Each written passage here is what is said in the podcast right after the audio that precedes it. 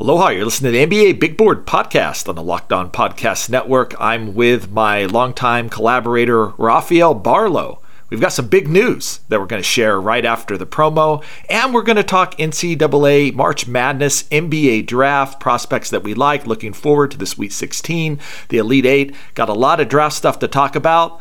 Let's roll.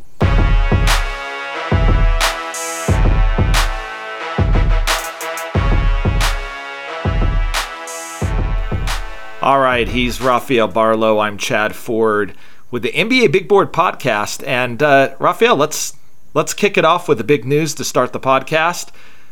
I'm retiring. You're taking over both the this Big Board podcast that you're listening to right now, as well as our NBA Big Board newsletter.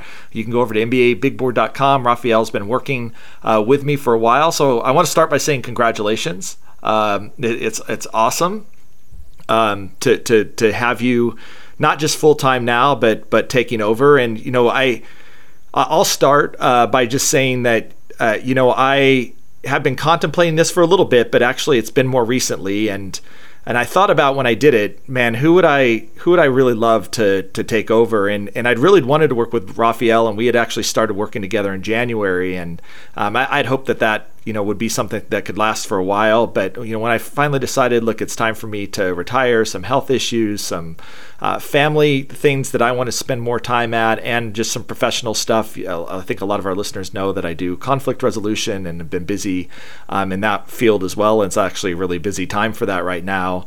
Um, that it was time for me to step down. Uh, I couldn't think of a better person than Rafael. He's connected. He's an amazing scout, uh, amazing person. I think he he fits with the tone uh, of what I like to do with the podcast and on the on the site. And so, um, Rafael, thank you. no, thank, thank you. And I've I've been sharing the story often over the last four days, and uh, I think it's just starting to hit me now.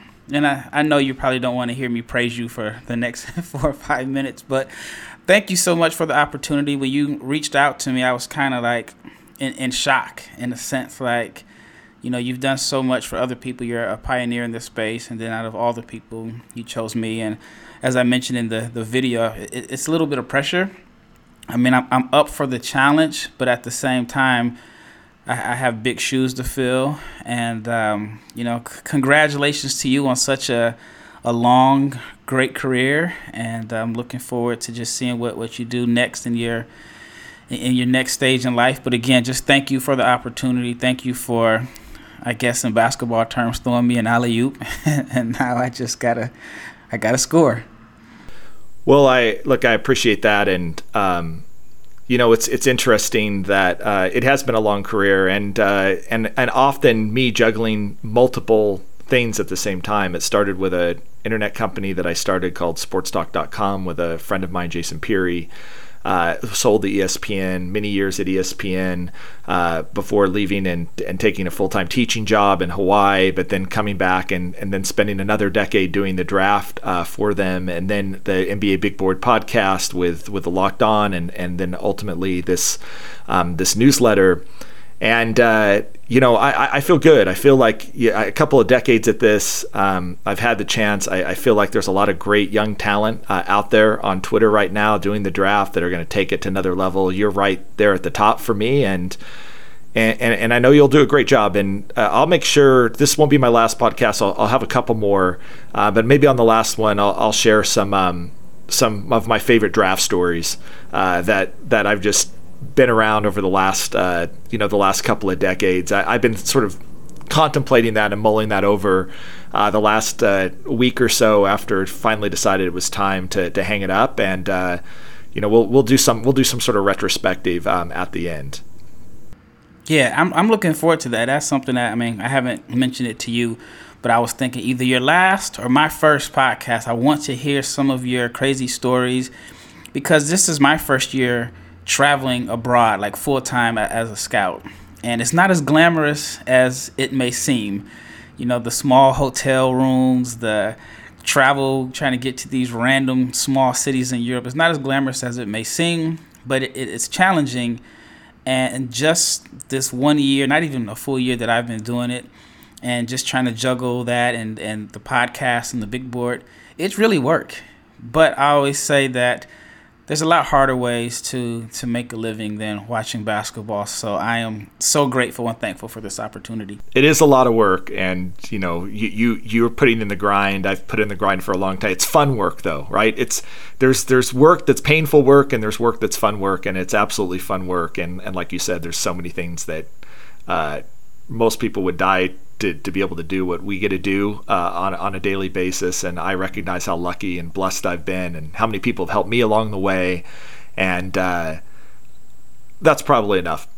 Uh, you know, to be at the end of the day, people are in this podcast because they're like, "Hey, uh, what's going on with the draft right now?" And so I, I, I want to just go ahead and pivot to the draft. We had great weekend in March Madness. Uh, always my favorite, man, the opening weekend because there's so many games, there's so many upsets. My bracket is like devastated. It's maybe maybe may be the worst bracket I've ever ever produced uh, in in the history of brackets for me. It's it's bad, bad.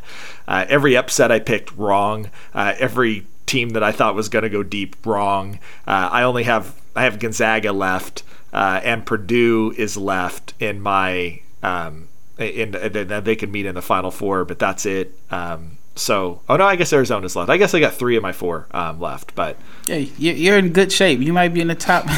maybe may, maybe I'll end up doing better in the Sweet 16 in uh, March 8. I know you had Iowa in the finals, so that's that's that's yeah. Painful. I had Iowa. And I had Auburn and, in the um, finals, and they're done. Yeah, what's even crazier is I had just uploaded a podcast. Can Keegan Murray have a Carmelo Anthony type run? I just thought like with his dominant performance. He was the type of guy that could carry a team. And within four hours of re- uploading that podcast, it was kind of obsolete in the sense. And but I don't know. I haven't looked at mine since Iowa lost. I actually was able to like enjoy the weekend and not worry about my bracket. Yeah. But with all the upsets, I actually might be in a decent spot because I know like I was in a bracket with a lot of Baylor alums, so I know they all had Baylor going to the the national championship. So I might be in in good position. I'm gonna have to check it out later on. But after Iowa lost and Kentucky lost, I was just like, uh, I don't I don't have a shot at, at winning, so no need to even look at it. Let me just go ahead and enjoy this from a from a fan perspective. Yeah, you know it's. Um at the end of the day, we're, we're all none of our brackets are going to be that great, uh, and uh, you know, I've never been good at this, by the way. Never been good at predicting uh, the, the tournament. And yeah, I used to pick Kansas every year, and then they broke my heart. And then the year that I didn't pick them, they won the national championship. So from now on, I never pick Kansas, thinking that maybe somehow I'll jinx them. And, and they actually, their bracket looks pretty good. Uh, you know, coming into the Final Four right now, I, am I'm, I'm a bit happy for them. Uh, we'll we'll see because uh, as as we said, you know, Baylor didn't think they were going to get upset, and Iowa didn't think they were going to get upset. So you never know. So let's let's start with um, the the the big the big uh, the big matchup, which was Jalen Duren, Chet Holmgren. I think everybody wanted to see that the number one guy ranked in his high school class versus the other number one guy ranked in his high school class before he reclassified. Both centers, we knew they were going to guard each other. Uh, Duren had foul, foul, trouble, but we definitely got to see them head to head in this matchup. And neither guy liked their best game. I, I, think maybe that's the, the best way to, to put it. Chet gave Duren fits defensively. Duren also gave Chet um, fits defensively.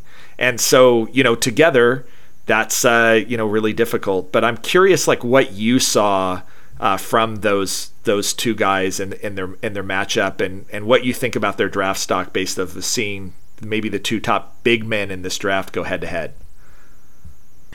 I don't think that you you left with a clear cut answer on either prospect. And I like to go on Twitter sometimes and just see what other people are thinking. And I felt like when I typed in Chet's name or, or Duren's name, it was so divided. Whether you, if you had questions about Chet, then you are justified in saying, see, he struggles with physicality. He can't guard guys that are stronger than him. And then if you are a big pro Chet guy, you talk about how he stood up to Memphis trying to attack him early. He had four blocks. And then same thing with Duren. If you felt like I like this guy's potential, the youngest guy in the draft, he showed some flashes there. And if you felt like he's still raw, I mean, I just felt like you got whatever you were looking for. I don't think either guy came out as like improving their stock. I will say Chet showed his toughness. I, I actually like the fact that Penny went at him early. It was like they were running plays for Duren, which is kind of weird to me because I don't think Duren is a guy that you just dump the ball to in a post and say, "Hey, go get me, go get me buckets," because he's looking to power and dunk everything. But it, Chet showed that his length can affect, you know, offensive players no matter how wide and how strong they are. He just finds a way to block shots, and it's like he's blocking them flat-footed. And then with Duren, I felt like, well, you know what, maybe if he had a little bit of a soft touch finish package around the rim, instead of trying to power up and dunk everything, he could have been a little bit more effective. But I think I think both guys showed some flashes. I mean, some people are gonna remember the dunk where Duren just dunked on Chet and Chet got called for flopping. I think flopping was probably the best decision he would have made because if he would have jumped, he probably would have got dunked through. But overall, I thought it was a very good and entertaining game from a fan perspective and even from a, draft perspective. Yeah, you know, one of the things that I think um, that I came away from this, I, feel better about Chet defensively after watching uh, his ability to guard Duren. I felt less good about him offensively. Um, watching him play against Memphis's athletes uh, who they, they have one of the more athletic teams in college basketball and, and are more going to look like an NBA team that, that Holmgren may play against every night. You know, his ability that we've seen all season for him to attack a little bit off the dribble, to get to get, get to spots on the floor or whatever, that he wasn't having any of that uh, with Memphis, and it it made him look a step slow uh, where you didn't necessarily see that in the WCC. And so, you know, I came away kind of with this mixed feeling with him. Okay, I'm I'm feeling. I saw the toughness. I saw him face, you know, great athletes, and he, he's never going to back down. He's always active. He's he's constantly moving. He feels the game and, and has a good sense of the game.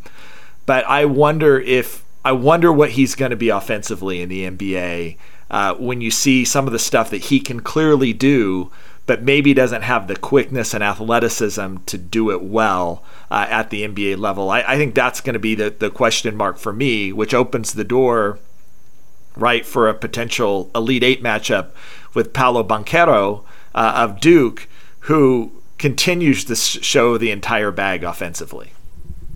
Yeah. Well, when I look at Chet stats, and I did a behind the numbers video on him a few weeks back he gets a good chunk of his points in transition as like the transition trailer or dribbling into transition three pointers at the top of the key, and then he gets uh, a few of his points from offensive rebound. So with Memphis's athletes and physical players, he wasn't able to get those two to three offensive rebound putbacks that he normally gets. And then he missed all three of his three point attempts. I don't remember if all of them were in transition, but once you take those away from him, he has to be set up for his points. You have to, you know, give him a lob. And I think that that was a little bit concerning for me because he didn't have any advantages on the offensive end. But also, you can say maybe he's deferring because Drew Timme is clearly their best player. But I also think that guarding Timme in practice probably has made him a better defender just because you know, Drew has so many up fakes, pivots, and so on. And I think with with Chet, by him being probably patient guarding Timme, just using his length, it makes it much easier to guard like a, a, a Jalen Duren who's not going to have as many counters. And so, like I said earlier, I think both showed some good flashes, but there are some some things that kind of stood out that that make you know make me a little bit concerning. Yeah. So I don't, you know, at the end of the day, uh, it's it's interesting to me. I I kind of came away from the game saying, mm, kind of 50 50, uh, right? Like, I, I, don't necessarily think this helped the stock, but I don't think it hurt it either. But it, it has been interesting just talking to a few NBA guys that it seems to have spooked them a little bit more uh, than I than I thought it would. Duren as well, uh, which you know, again, I, I, think both of them maybe spooked NBA guys a little bit more than than I than I thought. Where I kind of came away with this as it's a wash. Uh, and then you got Banchero. So now let, let's let's face it. Let, Duke has to get by Texas Tech. That's no easy feat, especially the way Duke's been playing lately. I'm I'm not totally confident that they get to that Elite Eight matchup. Gonzaga has also struggled a little bit, and they're they're going to have to um, get past Arkansas. And this Jalen Williams, uh, Chet Holmgren matchup certainly seems like it it could be an interesting one as well. But I I, I want to think about Banchero and talk about Banchero for a minute. It may not happen, but we did get to see them once in November play each other. They played each other in high school. But th- these two guys came into the season. They're the number one guys uh, in, in the draft. They're going to be the guys that are most likely to be number one. Jabari Smith uh, Jr. and to a lesser extent Jay Ivey have, have crashed that conversation a bit. Is you've been you've been on Team Banchero all year and I haven't been. I, I, think he's a good player. I think he's a top four pick, but this is an area where you and I have disagreed. Man, that was it was tough for me because I thought Banchero looked really good uh, uh, this weekend. He looked the part more than anybody of the number one pick in the draft. Um, and if if Duke and, and Gonzaga meet, meet match back up in the Elite Eight again, I kind of have a feeling that this could be Banchero's game well, I've been biased all year, so I um, I'm not shocked because I feel like out of the three bigs, he's the one guy that I feel the most comfortable with. That I can give him the ball and he's going to either get me a bucket, draw a foul, create a look for someone else, or at least get a good shot. And so I think that you know if the game is on the line, I feel more comfortable with with Banchero having the ball now Drew could be, I'm sorry, Chet could just be deferring because, I mean, it is in a sense Drew Timme's team, so maybe he won't have that same that same opportunity. But I felt like he kind of shied away from the ball as as you know the game got close. And then with Banchero, he made big plays down the stretch on both ends of the floor. You're starting to see a little bit of the passing that I've been praising all year. I think he had four assists, but I'd say he could have had six. I think I know there was one where Keels kind of missed the layup but got the offensive rebound, put it back, the, and I think there was one that Mark Williams kind of bobbled. But I like him as an interior passer. He has good chemistry with Mark Williams, and I just think that he is this weapon that you can give the ball to in the post. He can knock down threes. Well, he's not the most consistent, but he, he shot the ball well from three. And then the passing just opens everything up for Duke. So I'm, I'm happy because I've been pushing this Banchero bandwagon. So if he would have had a bad game, I, I know social media on Twitter would have my, my mentions would have been in shambles because either you like Duke or you hate Duke. Yeah. And so it's kind of it's tough. It's interesting because I, I I also think Banchero's in a unique situation with four other guys that probably would be the man on most NCAA Division One basketball teams, like the top guy, the top scorer, the the best player on the team. And so there is always this: who's going to step up every night? Who's going to get the ball? Uh, you know, whether that's Wendell Moore or uh, Trevor Keels or AJ Griffin. And then he's also playing with another big and Mark Williams. And one of the interesting things is, you know, one of the things that you love about the Gonzaga um, Duke matchup is they're they're essentially deploying two college centers out there. Both teams are, and so you know whether it's Mark Williams versus Chet, uh, or whether it's you know Timme versus Banchero, or vice versa. I mean, it's going to be really interesting to to see uh, going forward. I'm still of the camp, even though Banchero's persuading me right now, and I, I, think he's a justifiable number one pick in the draft. I, I, I do. So this is not hate. This is sort of like Cade Cunningham territory. I'm getting in trouble with. Please, I hope the Pistons don't draft uh, Banchero or they're they're gonna go go crazy over this again. But I just don't know. I, I'm at that sort of same spot where I was stuck with with Cade was Cade was clearly the like most skilled, most talented guy in the draft. That, that was clear. I think Banchero probably fit, especially offensively. Banchero sort of fits that bill last year. But Mobley and Barnes just did stuff athletically that, you know, Cade just doesn't do. And so to me, their ceilings go higher and they're more intriguing as two way players and, and, you know, their size and athletic gifts give them the edge in my book. And I, I feel the same way this year about Jabari Smith. I feel that way about Jaden Ivey. I feel that way even to a certain extent about Chet. And so, you know, this is what going to be one of these cases where I think Banchero probably comes in, most likely, you know, going to put up big points the same way Cade's going to put up. But can he have that two way impact? And is his ceiling as high as those other guys? I, th- I think that's the sort of question. Um, you know, does Banchero ever become a superstar? in the NBA. I have a hard time seeing that. Making multiple All Star teams, I can see that. Uh, being a, a, superstar in the in the league, like you know, maybe his career is like Al Horford uh, or Julius Randle. Uh, you know, something you know, sort of like like that. Like I could see that for sure. Um, but I, I just see that higher ceiling for Jabari. Bigger risk, big, big risk with Chet Holmgren, in my opinion. Somewhat of a risk with Jaden Ivey as well. Um, but I just see their ceilings as higher.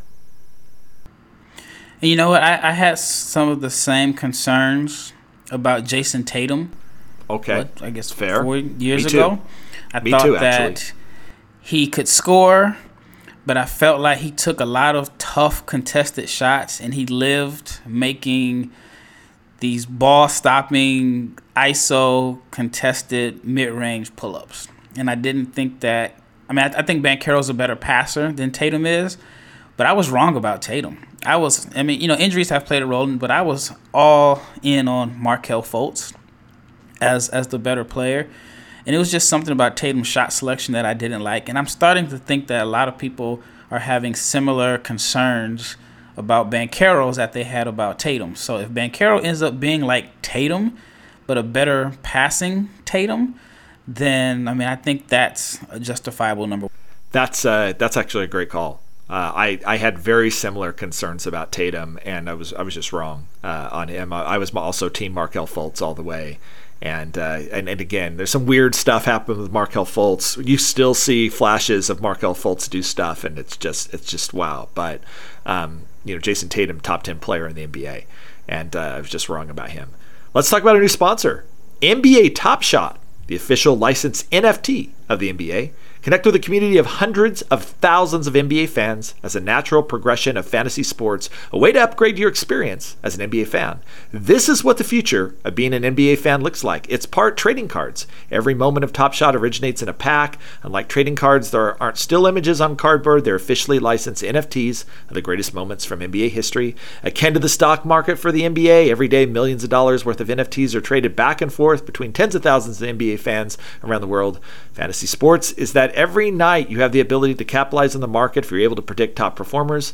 And it's sort of like an airline loyalty program for the NBA. They actually flew collectors out to game five of the NBA Finals based on having Suns moments. They flew collectors out to the NBA draft based on having rookie moments. Uh, they got to have dinner with first round picks the night before they were drafted. They got to play basketball with Obi Toppin and Tyrese Haliburton. Really cool stuff. Investors include Michael Jordan, Kevin Durant, not to mention Will Smith. There's also a lot of NBA players in the community like Tyrese Haliburton, Cole Anthony, and Harrison Barnes. And I hear people ask all the time, I ask the same question, like, why would I buy a highlight when I can watch it on YouTube for free? It's not just about watching a highlight, it's about having ownership stake in something that's akin to a stock market for the NBA's greatest highlights. And if you were to tell someone in 1916 that your piece of cardboard with Babe Ruth's face on it would be worth millions one day, my dad had a Mickey Mantle card and, and, and he gave it away and I could have killed him later, uh, everyone would think you're crazy. This is the opening tip of a digital age and the NBA's officially licensed NFT will be a big part of that digital age. Imagine when the NFTs are even mainstream on social media, you'll be able to flex what you own around the world instantly, no binders or shoeboxes. And if you sign up for Top Shot today, the best way to start is by getting yourself a starter pack. You can pull an NFT of a superstar like LeBron or KD, or star rookies like Cade Cunningham or Evan Mobley for $9. And if you don't pull your favorite player from the starter pack, you can snag moments from the marketplace that appeal to you. That's our new NBA sponsor. Top Shot. All right. Interesting Top Shot is. Yeah. My dad had a Roberto Clemente card Ooh. that we went to his mom's house looking for. we never yeah, found yeah. it. Somebody has it. And it's, it's, worth a you know pretty penny.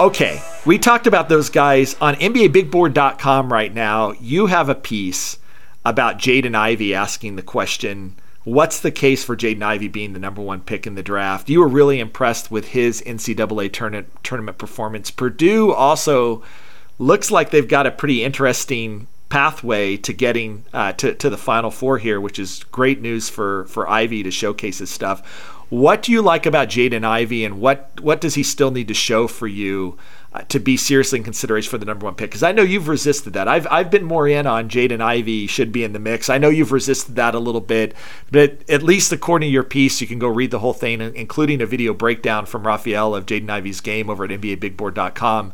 What is it that's appealing to you? Well, we all knew that he was a, you know, just a, a freak athlete, the competitive fire, all of that. But it's the shooting. And so props to you for, I mean, I think back in like November, you were saying that he has an outside shot. And, um, and I think he has a chance. I mean, I don't know if there's anything that he can actually show that will push him ahead. I just think that, you know, if Purdue has a deep tournament run and, you know, Jabari is already out and if you know Chet this doesn't if Chet looks like he did in the first round, then I mean I think that kind of cements him as the number one pick. But I think Ivey just has an opportunity to really make a, a, a, name for himself in a sense as the top pick because he'll have the ball in his hands a lot more. He's going to make some electrifying plays.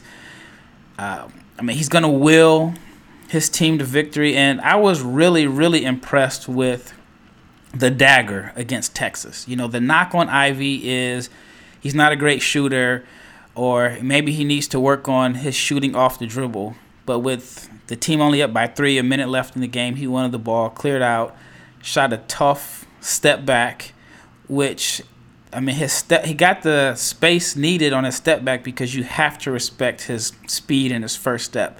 But he was calm and how he just drained that step back three. I like the fact that he wanted the ball when the game was on the line in a sense.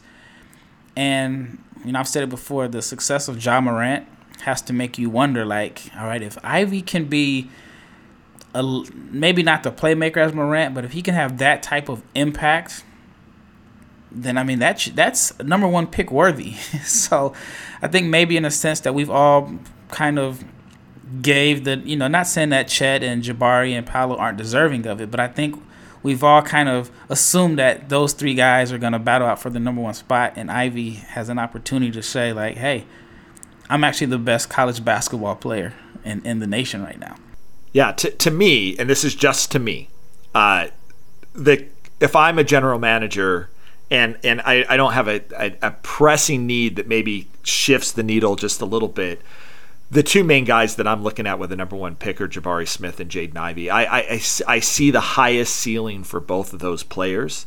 And and and I, I lean Jabari Smith because of his size and his shooting and his shot making ability. I, I'm confident in the NBA he's going to be a lights out three point shooter. I think he's the best shooter in the draft, um, frankly. And at you know six ten, that's awesome.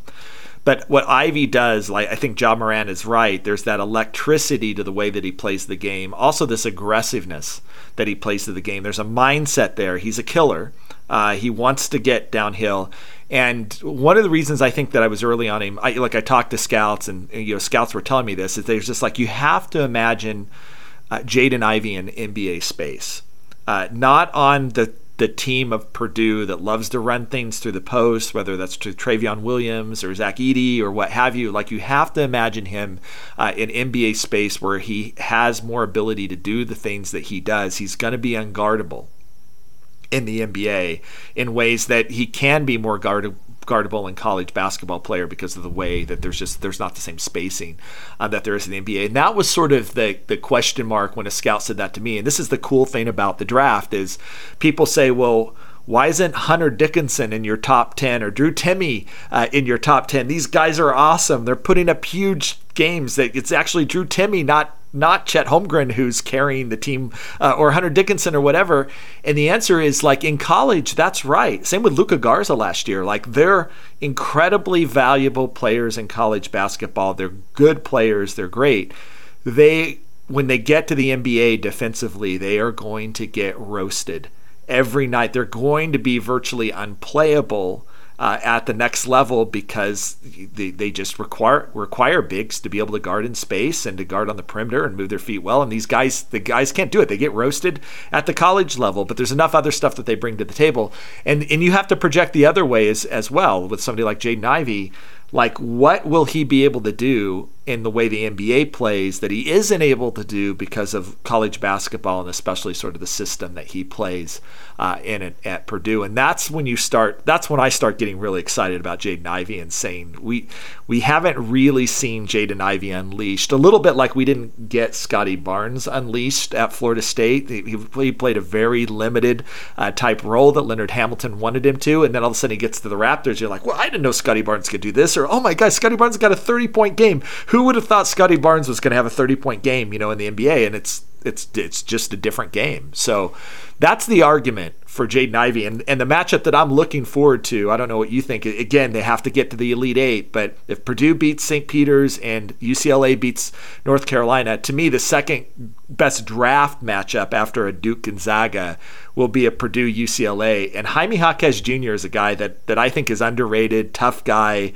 and I wonder if he'll get some reps on on uh, Jaden Ivey to try to slow him down. Well, I think he's dealing with like an ankle injury. He is, so, so there's Ivey's a question mark. Not the guy yeah. you want to guard with a tender ankle. Except he's so tough. Good point. Good point. Yeah. Yeah, I, and I think that will be a, a, a very good game. It could be a high scoring game even though when you think of high scoring, you don't think of like Big Ten teams. But you're right. I mean, I imagine Ivey in space, Ivey without, you know, Edey or, or you know Trevion Williams, who aren't necessarily floor spacers. And so I, I think that's that's why he has a chance, and that's why I feel like. I mean, everyone was so set, myself included, on these three bigs as the number one pick. I think if you came into the season and you didn't have like um, an idea, if you just didn't know any names and you just watched college basketball and didn't, you know, know about anybody, then I think maybe Ivey could be the the number one pick. And I think we all have a tendency to have our guys who we like at the top of the season coming into the season, and if they, you know, maintain what we thought, then we're going to keep them at that particular spot. And so, I, mean, I don't think Ivey has been outside of the top four on anybody's big boards or mocks, but like you said, you were on it in November. He has a better shot than a lot of people actually think, and I feel like a strong tournament run could actually like make people really realize that okay, maybe even though bigs are kind of like coming back in style in the NBA, I still think it's a perimeter oriented game, and he is, in my opinion, by far the best perimeter player in this class. Uh, just a final word on Jabari Smith, who had one of the worst games of his career, three for 16 um, in that loss. I don't think this is going to affect his draft stock at all. One, one shooters have nights um, like like that. Steph Curry has nights like this. Um, the, the, the record is clear. He can really shoot the basketball. One thing I'll actually say that actually encouraged me about Jabari Smith was that rebounding, defense, uh, passing. Like he stepped up all those other parts of his game uh, when his shot wasn't falling. And I think some of the question that scouts have had is what else is he going to do to impact winning when when he, when the, when his shot's not falling? And and while I do have concerns about him finishing at the rim, though he had maybe the dunk of the tournament. Uh, so you know he can finish at the rim, but you know some questions about his ability to create his own shot off the bounce and and what have you. He needs to tighten up his handle or whatever. I also actually he really competed in that game, uh, even though it was a, it was a blowout loss, and he he tried to do other things. And so I, I don't actually walk away discouraged at all about Jabari Smith. Um, Cade Cunningham uh, wasn't good in the tournament. Franz Wagner had a terrible uh, NCAA uh, tournament. Scottie Barnes uh, didn't do much uh, in the NCAA tournament, tournament um, either, and it's going to be okay. Yeah, I mean, the one concern I have about him is I don't know if he can generate easy looks on his own as far as creating. Seems like he has maybe a two dribble limit and he needs to be set up. And then, I mean, a lot of people are blaming Auburn's guards it's saying like you know maybe if he had different guard play, he'd be able to get a lot more easier looks. Um, and so I think like once he gets to the NBA, if you know if he has like let's say he goes to Detroit and he has Cade as his teammate, and even Killian for example, Killian's a really good passer, then that could really showcase his shooting even more because he did make, in my opinion, a lot of tough contested threes this season. So with a NBA point guard. You you never know that percentage could even he might even shoot forty percent, just a long shot. But as a rookie from three, I mean that's how good of a shooter he is. And, and I, and My concern. I would is- love him in Detroit. By the way, that's where I that's Yeah, where I want to see Jabari uh, Smith play. That would be a pretty good fit. In my opinion, this is just my opinion. I think he needs to, in order for him to, I feel like maximize his potential, he may need to play a little bit like Dirk. Early in Dirk's career, he was all outside in, but then as he got stronger, it became inside out, and he became more of a weapon. And I would like to see Jabari with the same trajectory as he gets stronger, kind of start off the game in the post, kind of establish himself there, and then work his way out or come back in. And if he can combine that, because I think he has all the physical tools, he has the high arcing shot that's going to be tough to block in, in the low post. If he can add that to his game, then it's the sky's definitely the limit for him. Okay, let's talk about Built Bar. Uh, Built Bar has a new product. They're called Puffs. And if you haven't been missing out, they're amazing. Uh, Puffs are the first ever protein infused marshmallow. They're fluffy, they're marshmallowy. They're not just a protein bar, they're a treat, and they're covered in 100% real chocolate. Puffs are a fan favorite with incredible flavors like yummy, yummy cinnamony churro, coconut marshmallow, banana cream pie. So good. These are going to be your new favorites. All Built Bars are covered in 100% real chocolate. Yes, Puffs included 100% real chocolate, low calorie, high protein. Replace your candy bars with these. They are better. A typical candy bar can be anywhere from 2 to 300 calories. Go to built.com, scroll down to the macros chart. You'll be blown away. High protein, low cal, high fiber, low carb. Most Built Bars contain 130 calories, 4 grams of sugar, 4 net carbs, and 17 grams of protein. Compare that to a candy bar where you usually have around 240 calories, 30 grams of sugar, dozens of net carbs, mint brownie, coconut, coconut almond, and new for this month, white chocolate, cookies, and cream. They're all delicious, and new flavors are coming all the time. At Built, they are all about taste. They make it taste delicious first, then figure out how to make it healthy. I don't know how they do it, but they pull it off every time. Go to built.com, use promo code LOCK15, get 15% off your order. Use promo code LOCK15 for 15% off at built.com.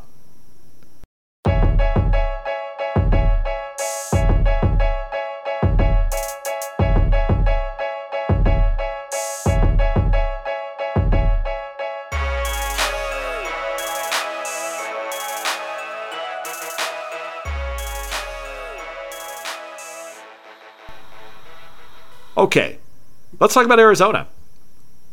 Uh, they're going to match up against Houston in the six, Sweet 16. I think that's going to be actually really tough. They, they they got by by the skin of their teeth uh, in in the round to get to the Sweet 16. Ben Mathurin, I thought had the performance of the tournament so far um, there, and I've been a little bit of a Ben Mathurin uh, skeptic. Not in that I think he shouldn't be a lottery pick, but when guys are talking about five, six, seven, I didn't see the ability for him to go create his shot enough to get there. I thought he's going to be straight three and D, shoot the three. Um, defensively, can defend multiple positions, some straight line drives, you know, good in transition. But he, he always seemed to kind of get himself in trouble when he started to try to get more creative or or tried to create for himself. He took over the end of that uh, Arizona game. 11 of their last 15 points. Did it with threes, um, offensive rebounds, uh, dunks. Just his will to win was was incredible. Uh, the toughness was there. He was creating for himself um, off the bounce.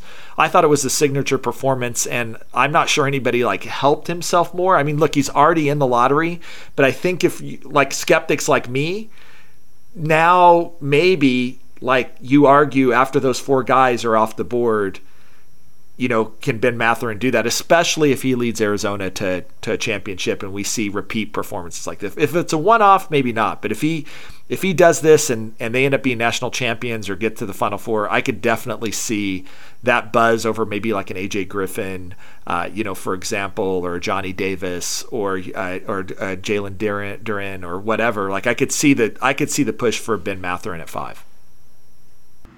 Yes, I, I agree 100%. One of my early scouting reports on Mathurin, I saw the potential as a shooter. And it was weird because when I looked at his numbers, he got to the free throw line a decent amount of times, but it was all off like hustle and energy plays. Like he'll, he'll get fouled going for offensive rebound or, or he'll get fouled cutting.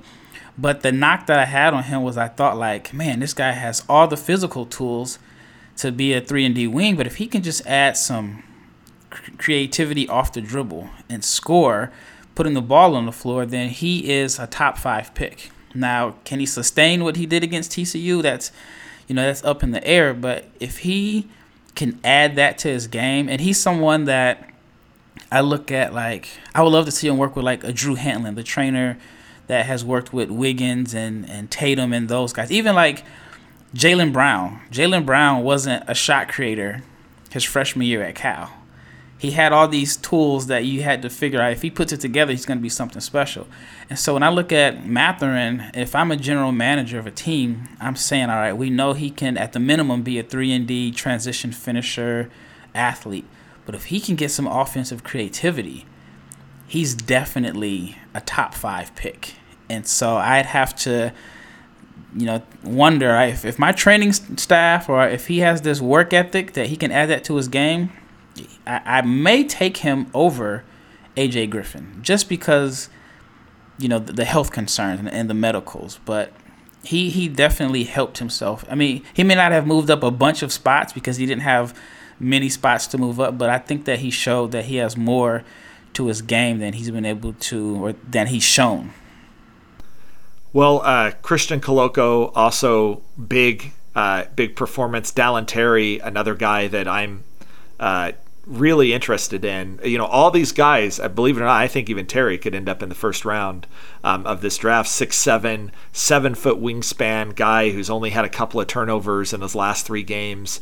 Um, not a great offensive player from a scoring standpoint, but really intriguing for his size. And Koloko, uh, I think it was 12 for 13, 13 for 14 from the field uh, in that game. He did get roasted uh, a little bit defensively. Um, you know, he doesn't play well against strength and muscle uh, in the paint, uh, but Arizona Arizona's maybe a more loaded NBA draft team than I suspected coming into this season now um, for them. And and and I, I think that. I, I think out of that region, you know, you know, Kansas brings some guys to the tables too, man. I, I really hoping we'll get to see a Kansas Arizona matchup in the Final Four. Yeah, it's weird that they had, on one hand, you have arguably three guys that could be in the first round. You had two of them had just crazy outlier performances, but they still needed every ounce of that to beat TCU. So that's something that I'm I'm kind of, you know, does that help Mike Miles? Even though he didn't have like the, the greatest game, but Mike Miles kind of wills TCU. He he does everything that I mean, he makes them go. But overall, like I said, I think that um, that uh, uh, Mathurin maybe is five to seven range now. And Koloko, I mean, some people say that he may have even had the the, the best games because you know how often do you go twelve or thirteen from the floor, and it's not like the it doesn't get all the attention. Uh, but it will it'll be interesting to see if he can how he handles physicality because Houston is a I mean they're an athletic team. They're a little older team, but we'll we'll see how that matchup goes.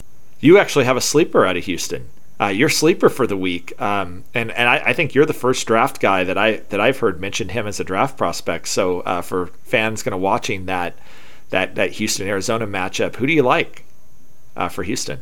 Kyler Edwards, um, and I've and I, I, live in the Dallas area, so I've kind of seen his development over the years. But he's six four, can I think he can defend multiple positions. He's strong, and I had a chance to watch him live at the uh, AAC tournament last weekend, or maybe it was the weekend before last. And I just saw how he was able to get to the paint and make reads and dump offs. And he's not turning the ball over. The big question is his shooting. I mean, if you look at the raw numbers, they're, they're not good. I mean, they're in the 30s from field goal percentage to three point shooting percentage. And then he's shooting like seven attempts a game from three, despite shooting maybe like 31 or 32 percent. But what gives me hope is that his junior year, he shot 41% from three on four and a half attempts per game. So maybe, and then I think he shot 40% like his freshman year at Texas Tech. So he's had like two years in the 40s and two years, and I want to say mid 30s or lower. But if he can knock down open shots, I think he ends up becoming like this weapon that can play multiple positions in the NBA because he has the strength to defend up, and then he has the passing instincts he can play on or off the ball if the shot is falling. a sneaky pick. I don't know if he gets drafted, but I think that he could be one of these guys that later on down the line makes his way into the NBA after going the G League route and, and just kind of developing. But he is a sleeper that I don't, I don't think many people are talking about. And uh, I, I probably would not have really noticed him until I went and watched him play live in the AC tournament. You like Taze Moore at all? As well, I know he's like 400 years old, so that's that's obviously one of the things that knocks knocks against him. But it, it feels like if he could shoot, he's got a place in the NBA. Yeah, and, but I think he's had like multiple injuries that could probably like red flag him. But yeah, he's a freak athlete. Yeah, I, look, he's not a guy I think he'll go undrafted, uh, but a guy that ends up in a summer league, uh, maybe gets becomes a two way G League call up down the road. Just just the sort of guy that like I would keep my eye on um, down down the road um, as well. You know who my guy was that's like that?